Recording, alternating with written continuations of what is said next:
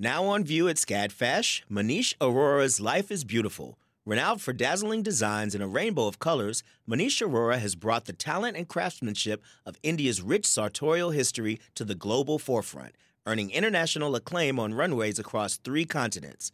Designing in India since the 1990s, Arora's glittering garments celebrate extravagant expressions of self through varied materials, techniques, and silhouettes in a triumphant union of Western and Eastern aesthetics adapted to today's multicultural society with a touch of humor. Find out more at scadfash.org. Support for WABE comes from 100 Miles, a nonprofit committed to preserving Georgia's 100 mile coast. Protecting this critical coastal ecosystem takes all of us. Watch the stories of the innovators and future leaders who help keep our coast flowing at ourgeorgiacoast.org.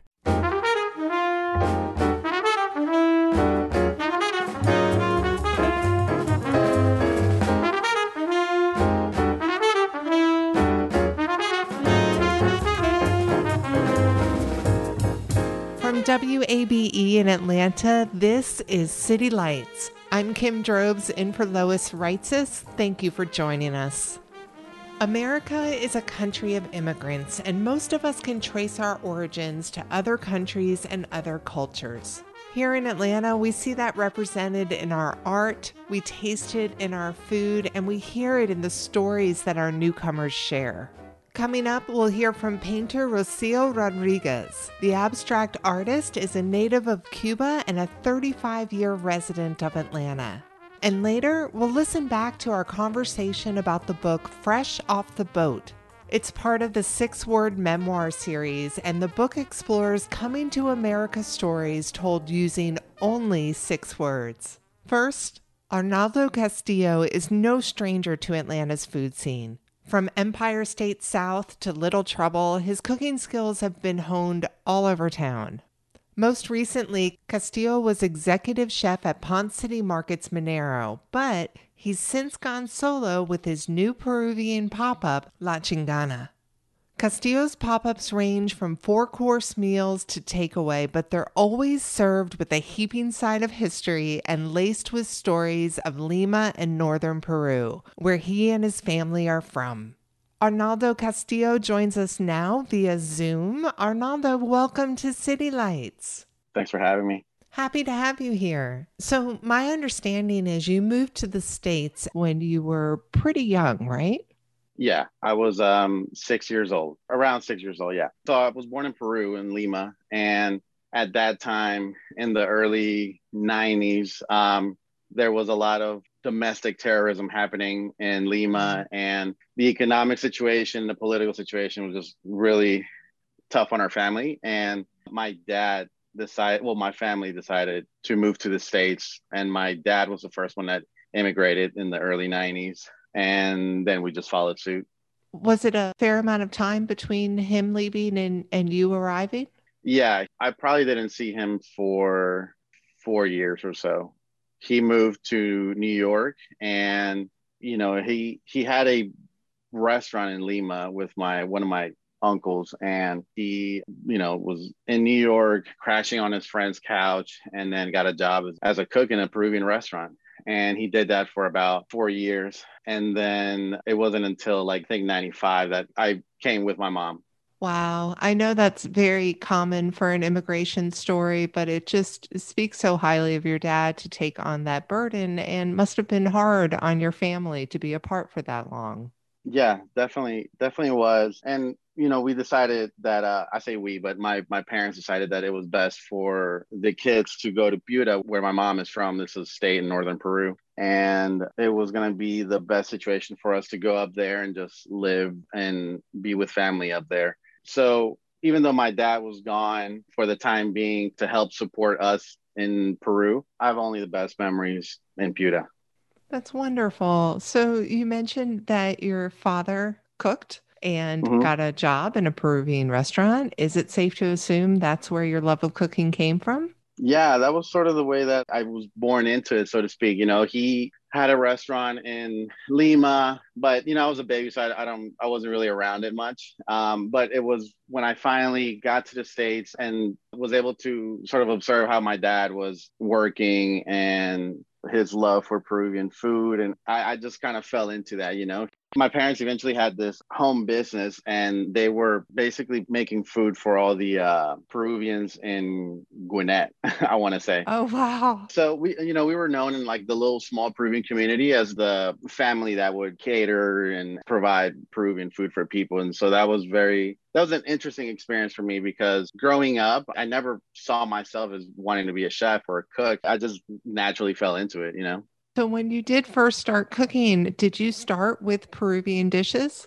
No, my first cooking job was actually at this restaurant in Midtown called Takorea, fusion restaurant of like Korean meets Mexican. And it's funny that that's how I started my cooking career. And then I ended it at a Mexican restaurant uh, in Ponce City Market, Minero as the executive chef still making tacos.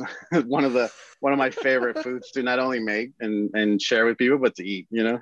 You rose to executive chef level there pretty quickly right? Yeah i came in as a sous chef in january of 2017 and by the end of the year i was chef de cuisine and then once chef sean brock left the group i became the executive chef of the restaurant Wow. And so, what has made you decide to pivot and look forward to opening up your own place? I just wanted to share, I want to share Peruvian food with Atlanta and do it in a way that's sustainable and, and modern and fresh. I want to take the experiences that I got from working in all these fine dining establishments and casual establishments and just sort of come up with a model where the food is going to be approachable and sustainable, meaning that we're going to work with as many local purveyors and farmers to introduce Peruvian food in a way that also intersects with our region you know? Like what does peruvian food look like in the south? That's sort of like mm. the question that i've been imposing on myself. So what is peruvian food in the south? What have you come up with? One of the things that i've learned in doing these pop-ups is I've been able to learn a lot, a lot about the culture and the history of Peruvian food just from all the research that I've been doing.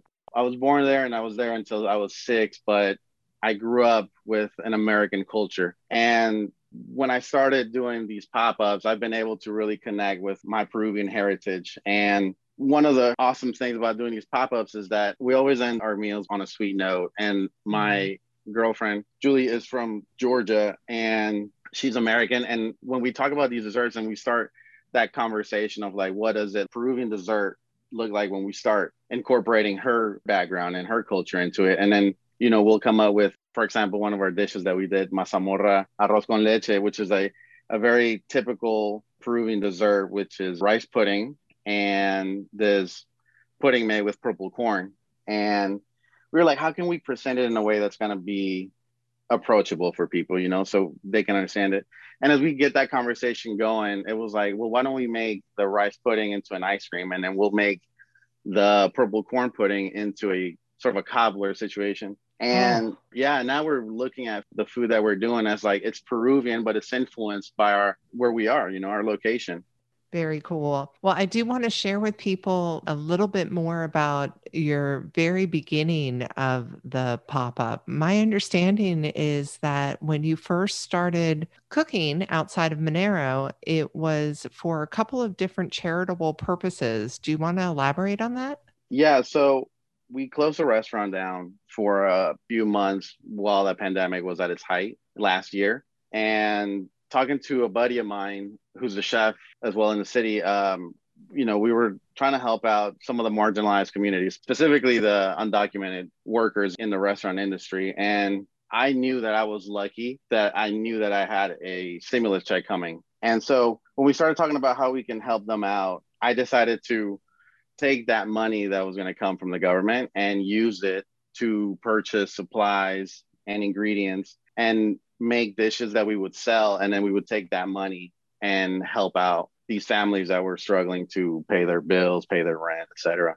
restaurant workers just like you but not documented so no stimulus checks. Right. They weren't going to have any help from the government. Right. You know unfortunately like i don't know maybe the restaurants weren't going to be able to help them as well you know the places where they are employed.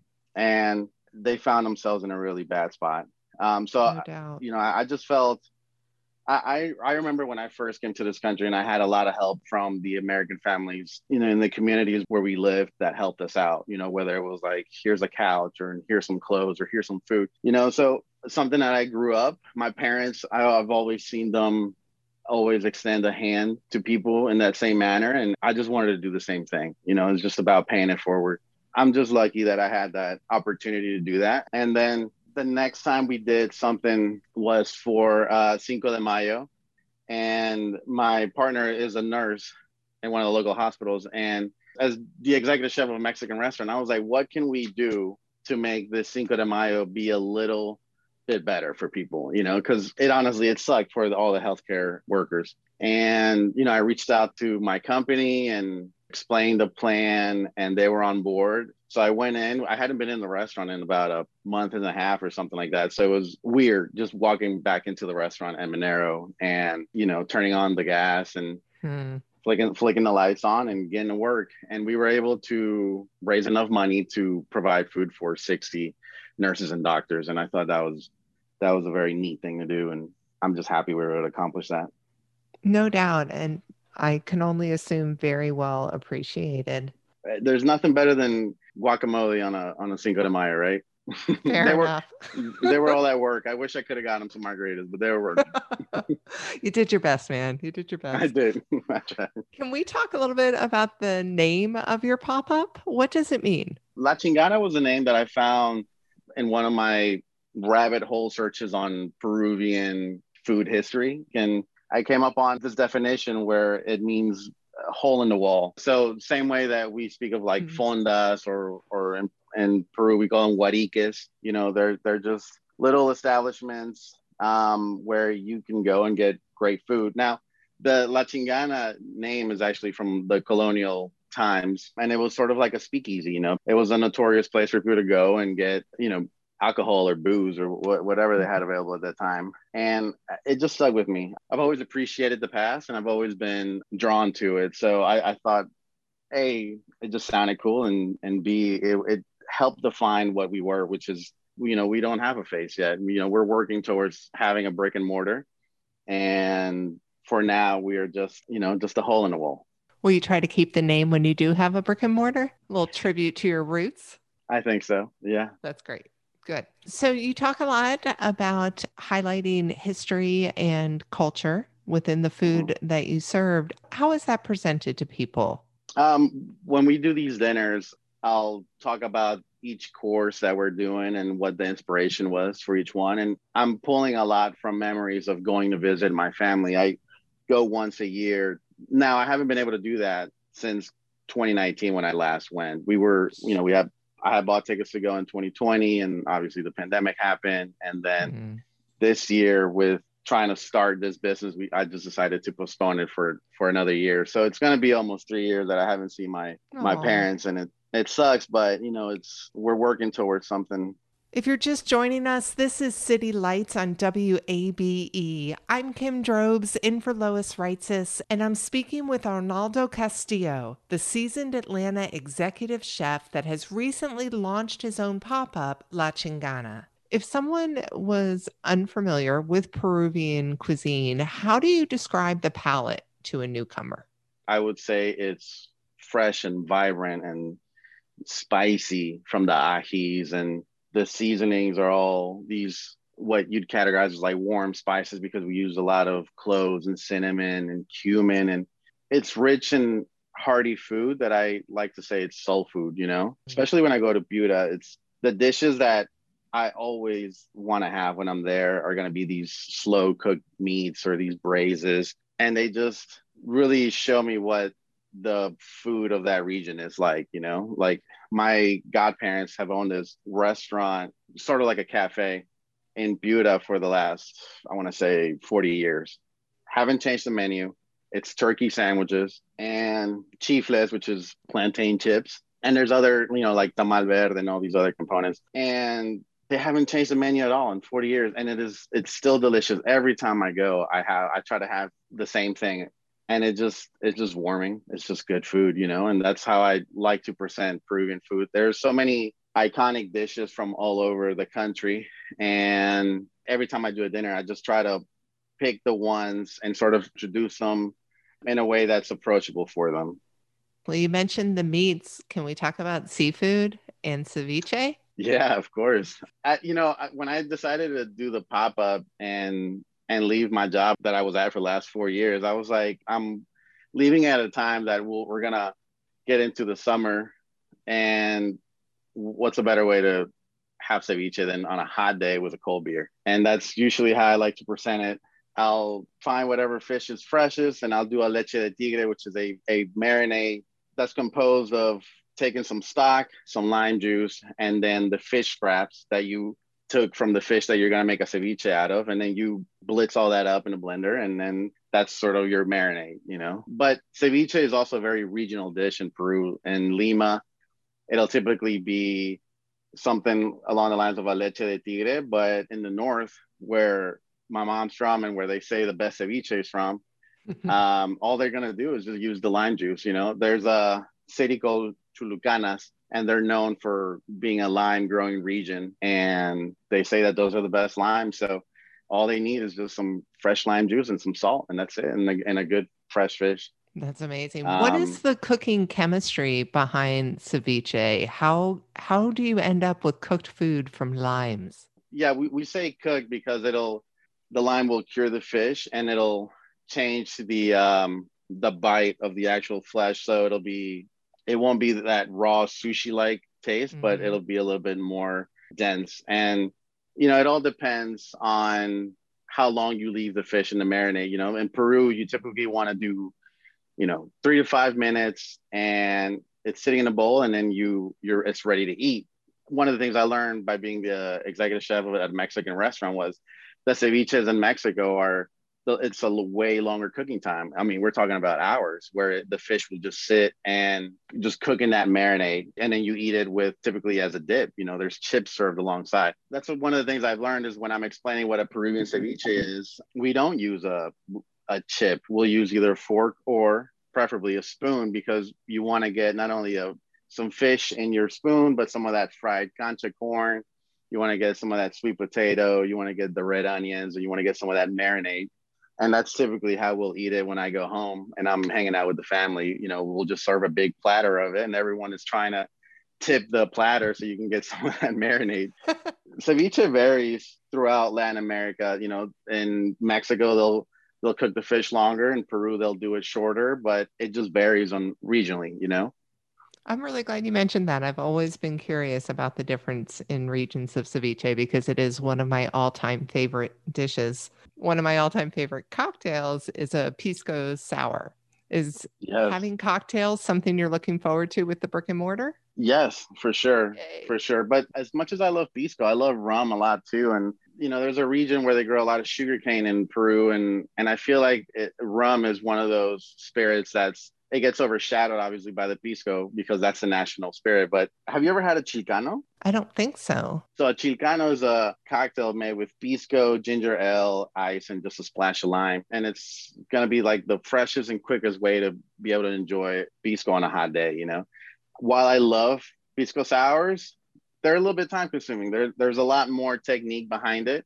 Mm-hmm. Whereas a chilcano is just is just a couple of pours on a glass and you're good to go. And that's what we did at one of my last dinners. And I was able to just pull from this memory where my cousin came to my parents' house once I had arrived from from Atlanta, and you know he he had a can of peaches and then a bottle of pisco and some ginger ale, and he would just pour everything in a glass, and that was it. You know, it was quick and easy, and you're able to appreciate the the pisco. Oh yeah, that sounds super refreshing. Yeah, pisco itself is great. You know, as a as a building block for creating different cocktails and adding different fruit pulp juices to it, and just kind of creating your own. And so, at this last pop up, you know, we used some some local peaches, and I feel like that was another instance where we were able to integrate something that's regional and from the area and blending it with Peruvian ingredients to have something that is, you know, Peruvian and Georgia. Sounds so good. So, when's your next pop up? Yeah, right now we will announce on our Instagram page at chingana.atl. And that's where we'll announce our August dates. And then something else that we're working on is is doing meal kits sort of to go where the people that aren't able to make our core style dinners they'll be able to you know shoot me a message and purchase one of these meal kits where we'll have three to four courses depending on what's available and and people can purchase that and enjoy it in the comfort of their own home you know, we really should elaborate on what the pop up experience is like because pop up is such a commonly used term now that can mean so many different things to so many mm-hmm. different mm-hmm. establishments. What type of experience am I going to have if I'm able to make it to a pop up of yours? There's two kinds of pop ups there's a sit down pop up dinner, and then there's the a la carte experience. And I've done both. I try to do both at least once a month. So you can get the experience of coming in and the a la carte experience, and you'll just sort of take a look at the menu and you get what you like, you know? And so it's not as time consuming for you um, because when we do the dinners, you know, it's a two hour experience where you'll be able to come in, sit down, and try to have some beverage pairings. And I get to talk and be more connected with the uh, audience, you know, and talk a l- little bit more about the dishes and the inspiration and where the ingredients are from, and then a lot of um, information that I'm like putting out there, and hopefully not not too much. You know, I don't want to overwhelm people, but it but just gives me a little. To say. There's a lot to say, of course, and you know, you wanna you wanna make it approachable. You know, I always revert back to this dish called causa, which is a mashed potato dish that we do, and it has a very rich historical context to the dish. And I remember the first time I introduced it to my girlfriend Julie, and she took her first bite and she was like, "Oh, it's like a potato salad." And I was like, "Well, no, there's a lot more to it than that, but it really is just a potato salad, you know? it's just you know, and there there's a lot of flavors and components to it, you know, it's a layered potato salad so to speak. And that's the way that when I put it on the menu now, I'll always say like it's your Peruvian grandma's potato salad. And that's sort of the goal here that something that I've been learning while I've been doing these pop-ups is sometimes it's, it's just easier to just kind of tone it down a little bit and just make it approachable for people to understand what Peruvian food is in regards to a specific dish, you know? What type of establishments are you hosting the pop-ups in? I've been lucky that you know I've been in this in the industry here in Atlanta for over 10 years. So I've had a lot of um, a lot of peers reach out and, and offer their establishment. So it could be whether at a small breakfast joint or it could be at a brewery or it could be at a full sit down restaurant, you know, wherever people are able to make a little room for us to just sort of pop in and host these dinners or these a la carte pop ups is where you'll find us. How many people can you serve on one evening? Typically, we do 20 to 25 people. And it'll be myself, my girlfriend Julie, because she's sort of the she's not sort of she is the pastry chef for La Chingana. uh, even though she's a full-time nurse, right? Even though she's a full-time nurse, I, have sort of been like, "Hey, what do you think about this?" And then still, she's just great at it. I mean, she's just been knocking home runs every time. And you know, I'll I'll reach out to other peers, and we'll staff up, and we'll be able to, you know, take care of 20 to 25 people at a time, and have a smooth service, so to speak. That's wonderful. So, Arnaldo, how has your life changed since you left Minero and are now pursuing this? It's been a constant hustle because it's different going from, you know, managing a million dollar restaurant to, you know, to staffing, to doing schedules and orderings and all the other logistical components of running a restaurant of that caliber versus doing this pop up. But that was sort of my training ground you know I, I got to learn so much about not only managing but about leadership and fine tuning my work ethic. So now that when i do my pop-ups i try to approach it the same way you know like how can we get better and what do i need to change and tweak here and there? But to be honest man it's been very fulfilling. Like i'm happier. I have time for my significant other. I have time for my dogs. I have time to breathe a little bit more. And it definitely took some time to adjust, you know, like being on a set schedule to just sort of having all this I not I don't want to say free time, but just having all this time to now like develop this idea and then, you know, work towards the goal of being a brick and mortar. But there's no rush, you know. Right now it's about fine tuning this idea and and fine tuning the dishes that we get to share with the folks here in Atlanta and you know just finding out what people are enjoying about it. I think that's that's the fulfilling part right now. Arnaldo Castillo, executive chef and owner of the Peruvian pop up La Chingana. Their August pop up schedule will be released soon, and you can learn more on our website, wabe.org slash citylights. Up next, our series Speaking of the Arts, today featuring Rocio Rodriguez. You're listening to WABE Atlanta. The field of mental health counseling is growing rapidly, and Richmont Graduate University can equip you with everything you need as a licensed professional counselor while integrating your faith into your clinical practice. Programs are offered in Atlanta, Chattanooga, and online. Apply today at richmont.edu. That's R I C H M O N T.edu. You love free, and at Ameris Bank, so do we. That's why we're proud to offer worry free, hassle free Ameris Bank free checking. Manage your money your way with convenient access to digital, mobile, and telephone banking, all with no monthly service fee or minimum balance requirements. At Ameris Bank, we're with you. For more information or to open an account, visit our local bankers in person or online at amerisbank.com slash free checking. Other fees such as overdraft fees may apply. Ameris Bank, member FDIC, equal housing lender. This is City Lights on WABE. I'm Kim Drobes, in for Lois Reitzes. Thanks for joining us. It's now time for our series, Speaking of the Arts, where we get to hear from Atlanta artists in their own words. I am Rocio Rodriguez, and I am a painter. My work has undergone a variety of transformations since I started painting over 40 years ago. At first, I was a figurative painter. I painted large portraits and very large landscapes. Through the years, as the work matured, I developed an abstract vocabulary. It included loose, gestural passages of paint and fragments of images. But most recently, after a trip out west to New Mexico in 2019, I switched gears and did an entire body of work based on what I call skyscapes. Do I consider myself primarily an abstract painter? I always drew as a child and was very interested in art, and I would spend hours looking at art books. When I went off to college, I was actually a political science major. I had a roommate that was an art major, and that reignited my interest in art. And I started going to evening drawing sessions with her. After a couple of years and a lot of soul searching, I decided to change my major to art, which is what I always really wanted to do.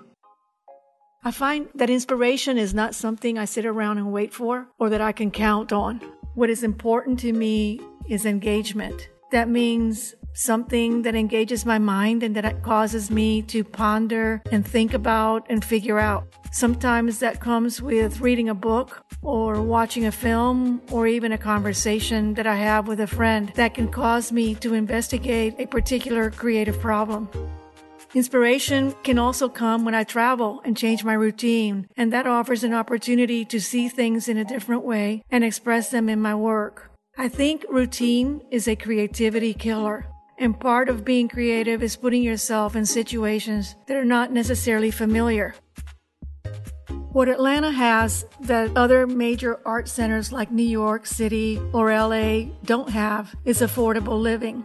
I can work here with few distractions not feeling like I am in the center of the art world and afford to paint full time without having two jobs to support myself as an artist. I also like the fact that Atlanta is a big city, but that I can live in an in town neighborhood that has a small town feel to it. I go to the High Museum and MOCA GA, which is the Museum of Contemporary Art of Georgia, which exhibits some of the best work being done in Georgia today, and I visit Atlanta art galleries. I am represented by the Sandler Hudson Gallery here in Atlanta, where I have exhibited my work for a number of years. I recently had a retrospective in MOCA GA in 2019, and I am in their collection, and my work is included in a present exhibition at the High Museum right now titled Art Pioneers, Influencers, and Rising Voices Women in the Collection. Right now, I am making a series of very small paintings that are only 11 by 14 inches. For years, I made paintings in varying sizes, particularly large paintings and wall drawings. But as of late, I'm really interested in a more intimate and personal space to express myself in. And I'm exploring that scale and see what that can offer. That was Cuba born artist and 35 year Atlanta resident Rocio Rodriguez. Our series, Speaking of the Arts, features Atlanta artists telling their own stories. Coming up, we'll hear about a collection of coming to America stories that are each told in only six words. You're listening to WABE Atlanta. This is City Lights on WABE. I'm Kim Drobes, in for Lois Reitzes. Thanks for listening. All right, here's a simple question for you What's your story? Now, a twist.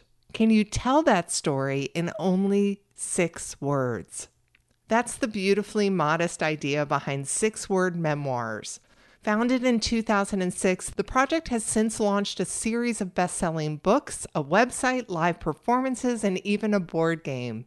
A few years back, the Six Word Memoir Project asked a more specific question What's your coming to America story in only six words? What resulted was Fresh Off the Boat, a timely and unique crowdsourced book of immigration stories. City Lights host Lois Reitzes sat down with the six word memoir founder Larry Smith and Atlanta based editor Shauna Green back when the book was released in 2018. Smith started their conversation by explaining how the project started. Well, the story of the Six Word Memoir Project really starts either 114 years when my grandmother, my grandfather came over from Russia as an immigrant, like so many Americans have done, or about 12 years ago. 12 years ago, I had a storytelling community where people could share stories about any parts of their lives life changing moments, crazy breakups, brushes with fame. And people liked it. It was called Smith Mag after my grandfather, Morris Smith, who everyone called Smitty. And I can tell you more about him later if you like. He's really my storytelling hero. People liked it, but you know, it wasn't a big deal. It was another web project. This is 2006. And then, on a whim, I posed one more challenge to this community. I said, A lot of you are familiar with the story that Ernest Hemingway was once challenged in a bar bet to write a whole novel in just six words. You know, Hemingway wrote a simple and, you know, it's been called muscular writing. Every word counted.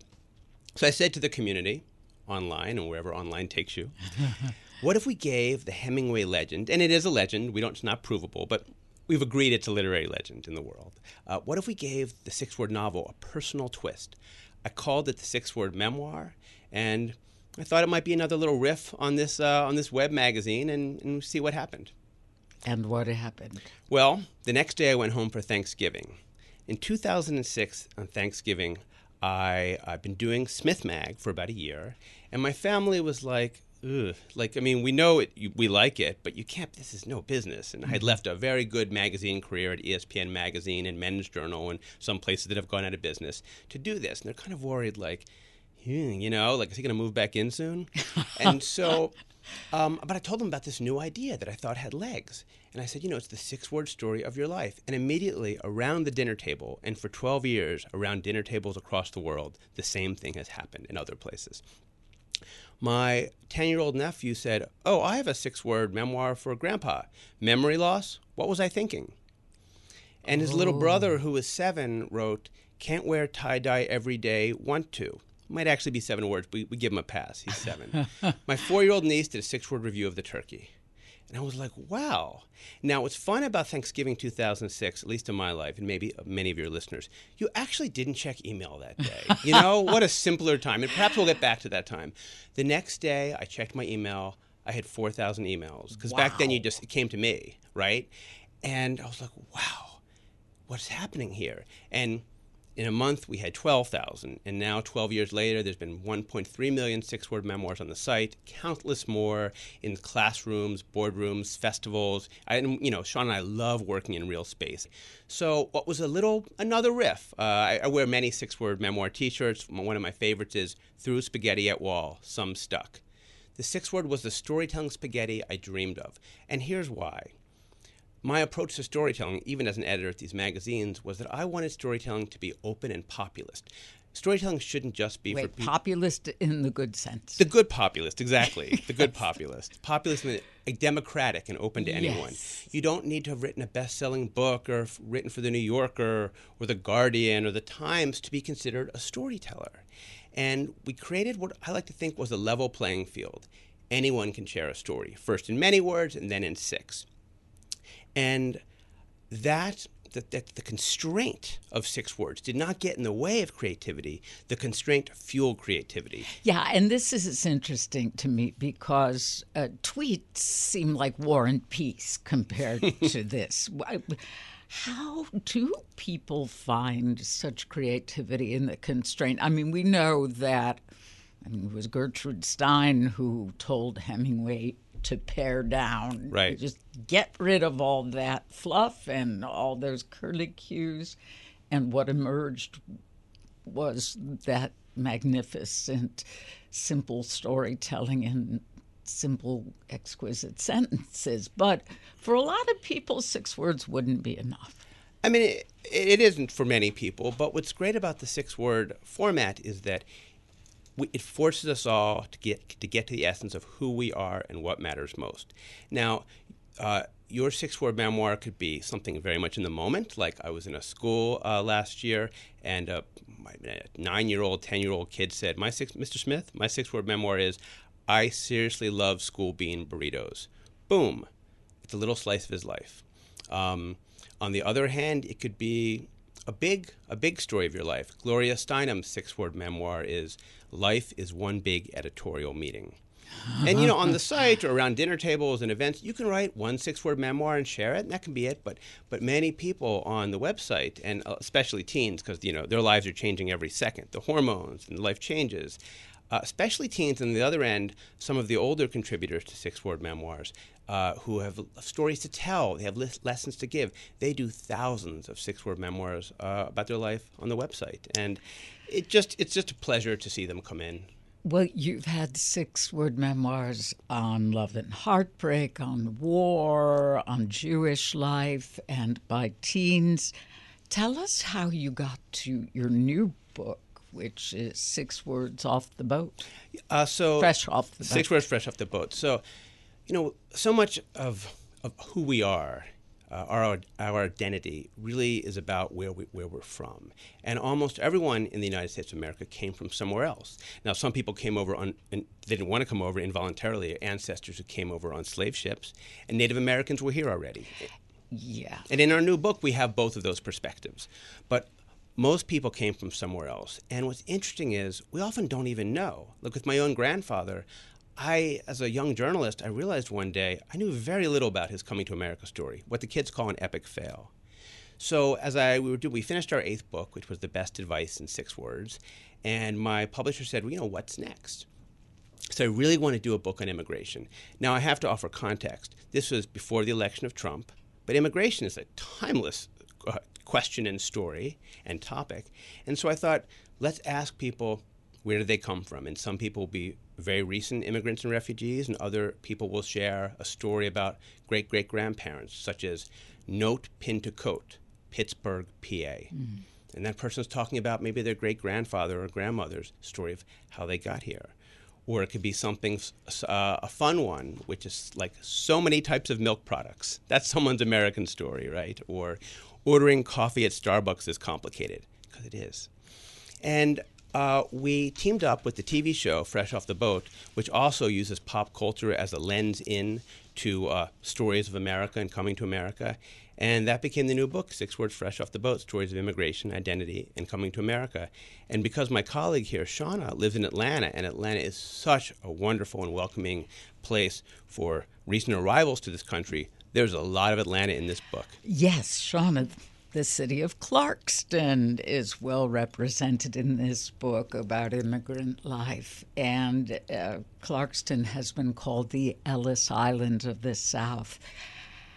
Tell us about how Clarkston is represented here and, and some of the other local storytellers who will be featured.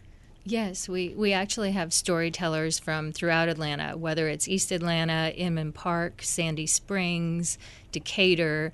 Uh, but Clarkston is prominently featured because it really is a safe place for people to come here and establish their lives as new Americans. And what's really beautiful about that community is you have Georgians who've been there for generations who have opened their homes and minds to these new uh, immigrants and refugees. And what those new arrivals are looking for is just a welcome so they can get their start here. And when I first was working on this book, I'll be honest, I had seen the highway exit for Clarkston, but I really didn't know where it was. And I knew there was a an extensive refugee and immigrant community there, but I hadn't experienced it. So when I went out there, what I really discovered was whether it's through Refuge Coffee and the business uh, opportunities that they offer, or the Clarkston Community Health Center, uh, which offers uh, free medical care for people who would need access to care, because that really is something that goes away after uh, a refugee's been resettled here for about six months. And the local businesses, food, etc. It's, it's really a vibrant community. Yeah, I, I was hoping, in addition to Refuge Coffee, that you could talk about Dr. Gulshan Harjee. Uh, she is a phenomenal woman. And for anyone who doesn't know her yet, you definitely need to find out more about her. She uh, has escaped multiple regimes in different countries. And when she came here, she came here with a drive and a passion. Uh, went to medical school. I believe she went to Morehouse and then uh, transferred to Emory. But what she's done in the years since is established scholarships so that other people will have those opportunities. She co founded this clinic to make sure that people are humanized and because basic health is so important to being successful and everyone that they treat there wants to be a successful uh, contributing member of the community and her clinic is run by volunteers it's it's uh, astounding. It's extraordinary, and it's so uplifting. It really, she is one of the most positive, uplifting uh, persons you'll ever meet. Lois, you, you said in the beginning, God, don't you? You really want to have want to hear more than six words? Isn't it hard just to get it down to six words? And the thing about a good six-word memoir, or really any story, is three more magic words that the listener may say to you. Tell me more. And ah, so when we came out with books, when we went on book tour, we thought, well, how, if we just have people who are in Atlanta or San Francisco, wherever we might be touring, share their six words, that's going to be a very quick evening. So we thought, oh, let's open up the words. Let's tell the backstories. And when you flip through the book, you can't but wonder, tell me more. My uh, son, who now is seven, he was flipping through the book when the first copy came in. He was so proud. He got a fake, uh, a temporary Statue of Liberty tattoo which matches the cover. And he said, "You know, Daddy, I don't think this one is good grammar." He said, um, "Why you know get straight A's?" And that was in quotes. And I said, "Well." I don't know the backstory. I, I wish I knew all 550 storytellers in the book, but I don't. But it seems to me, I'm going to guess, that maybe uh, that family came over from another country. The parents are probably very smart, but probably the the, the daughter's grammar is better than the parents because she's learning English here from the ground up, or pretty early on. And so those six words in my mind are we we it was hard to get to America and you better do well in school. Don't blow it. But I'm just guessing. But the idea that you can share these stories and wonder what the backstory is. This is City Lights on WABE, Atlanta's Choice for NPR. I'm Lois Reitzes here with Larry Smith and Shauna Green talking about six words fresh off the boat. The immigrant stories at the heart of this book offer a wide range of experience, some uplifting, others heartbreaking. In the latter category, uh, one that stood out for me in particular was We've Always Been Here, Blackfeet Nation. What does this story say about the perception of immigrants? Well, it was really important when we put this book together to really be mindful of the fact that not everyone, in fact, in America came from somewhere else. Yeah. Some people, like Native Americans, were here. And so um, that's, com- that's a complex idea. And uh, we felt that, you know, at, we had to, you know, give representation and voice to some of those stories. Uh, grandfather clawed his way on slave ship You know, just that imagery, that word clod. He's just hanging on with both hands to get to a place he doesn't want to go. So that was important. You know, there's no one immigrant experience. You know, there's so there's as many immigrant experiences there as you can imagine. But I think what was so striking, really stunning for me with seeing that Blackfeet Nation was the reminder that everyone is an immigrant in the United States except for the original. Exactly. People. Indeed, exactly. we had the brutality, the tragedy of forced immigrants with enslaved people, but um, the whole notion of dismissing others because they're new to the United States, it, you know, just flies in the face of what what really makes this country. The layout of the stories is remarkable. For example, um, traded Russian shtetl for Bronx tenement is on the page next to oppression became opportunity, poverty became prosperity. So the contrast between hardship prolonged and uh, hopes fulfilled is striking. What goes into the design? Well, you know, the uh, it is kind of a roller coaster of emotions, uh, and we try to create. It's like this secret the secret order that only Sean and I really know. We try to kind of anticipate that you can't go too high, too high, too long, and then too low, too low in terms of intensity. So we try to have the flow, and we try to we mix in six word memoirs by students and six word memoirs by celebrities. You know, you were talking about the idea that how we, if we, while the book was not meant to be a political book, it was conceived long before Trump and came out after Trump was elected. Uh, it's not meant as a political book, but yet can stories change hearts and minds? We know stories can change hearts and minds. And the very first memoir on page one, we have a few celebrities mixed in, but it's largely just anybody can share a story, is by Secretary Madeleine Albright, who shares in 1948, I was a refugee. And we put that the number one spot, I mean, not number one spot, but first story because, yes, she's very famous and wonderful. But to send the message to the readers, she, what if she was immigrating today? she probably wouldn't be let in. Much less become Secretary exactly. So, and, and raise your hand if you don't want Madeleine Albright in America, right? and by the same token, that idea of um, possibility in the face of, of, of uh, intensity and hard times. There's six words by Jose Hernandez. From migrant farm worker to NASA astronaut. If you're uh, a kid or uh, whose dad or mom is a farm worker, or maybe you are yourself, and you're feeling hopeless, Look, read these six words and say, Jose did it, and so can you. It's a model for what's possible, and we all need models to be like to know they can strive to a certain place. It is not hopeless, no matter the worst days you have, because immigrants they get the job done. Yes, and um, in just the minute we have left, I was hoping you could tell us your six-word memoir, Larry. Well, uh, I'll share. I'll share the first six-word memoir I, I ever wrote, which is uh, imagine this, listeners. Think big when I say the word hair. Big hair, big heart, big hurry. okay. In the foreword, you note that the sum of our stories is who we are and how we define ourselves as a nation.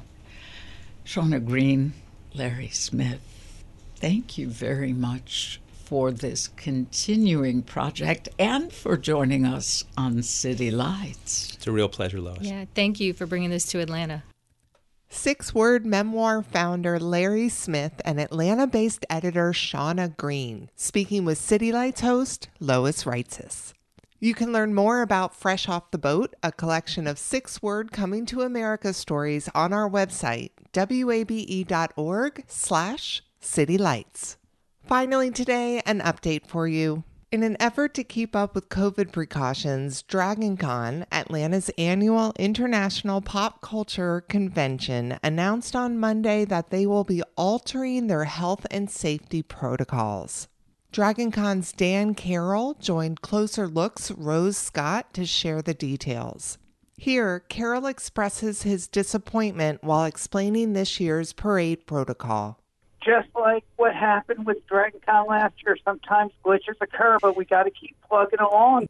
The parade will not be open to spectators who are not Dragon Con attendees. This is obviously news that we, we don't want to be sharing, but it was uh, without a doubt the best decision. Dragon Con participants will be allowed along the parade route, but we're asking everyone to stay home and enjoy the parade both on YouTube with Dragon Con TV, uh, but also here in Atlanta on CW69. Carroll went on to explain that the decision was following the same protocols that the Peachtree Road Race used in July. We are following the same protocols that were held for the Peachtree Road Race. The Peachtree Road Race was held again this year. Um, very successful race, but the spectators were asked to stay home. Working with the city, working with our partners, this is going to be the best route for everybody we do understand that the parade is something that we're going to need to limit the crowds at, and this was the best solution that we could find. Uh, we're looking for people wearing cloth masks, those masks that have been approved and recommended by the CDC and other health authority. We're not going to give exceptions just because somebody looks really awesome without one. Some co- costumes, I myself have a Star Wars costume that comes with a cloth mask already. I'm safe, but we ask everybody to wear the mask. Further details can be found on DragonCon's website, dragoncon.org. You've been listening to City Lights, our daily exploration of arts and culture. Tomorrow at 11 a.m., Atlanta designer Elisa Bertrand tells us about her upcycled clothing line, Jabella Fleur. If you missed part of today's show, you could catch up on our website, wabe.org slash citylights. There, you'll find a complete archive of interviews so you can listen to City Lights on your own schedule.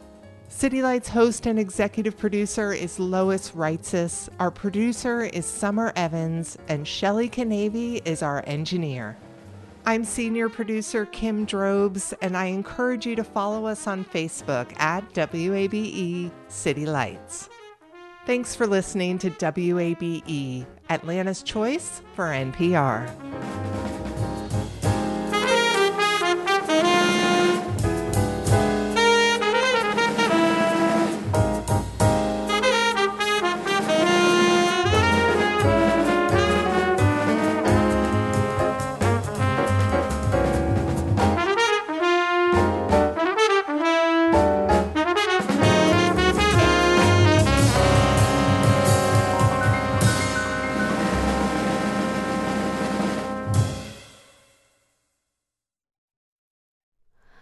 Hi, it's Terry Gross, the host of Fresh Air.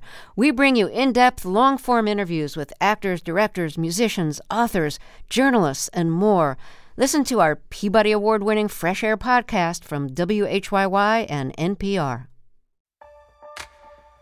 The world is full of mysteries. Are ghosts real? Is that yogurt expired? Hey, the unknown can be scary, but when you donate to WABE, you know where your money is going. Your gift supports the journalism that keeps you informed and the programs that pull back the curtain on complicated stories. Help us make the world less mysterious. Become a member now. Go online to wabe.org/donate and thanks.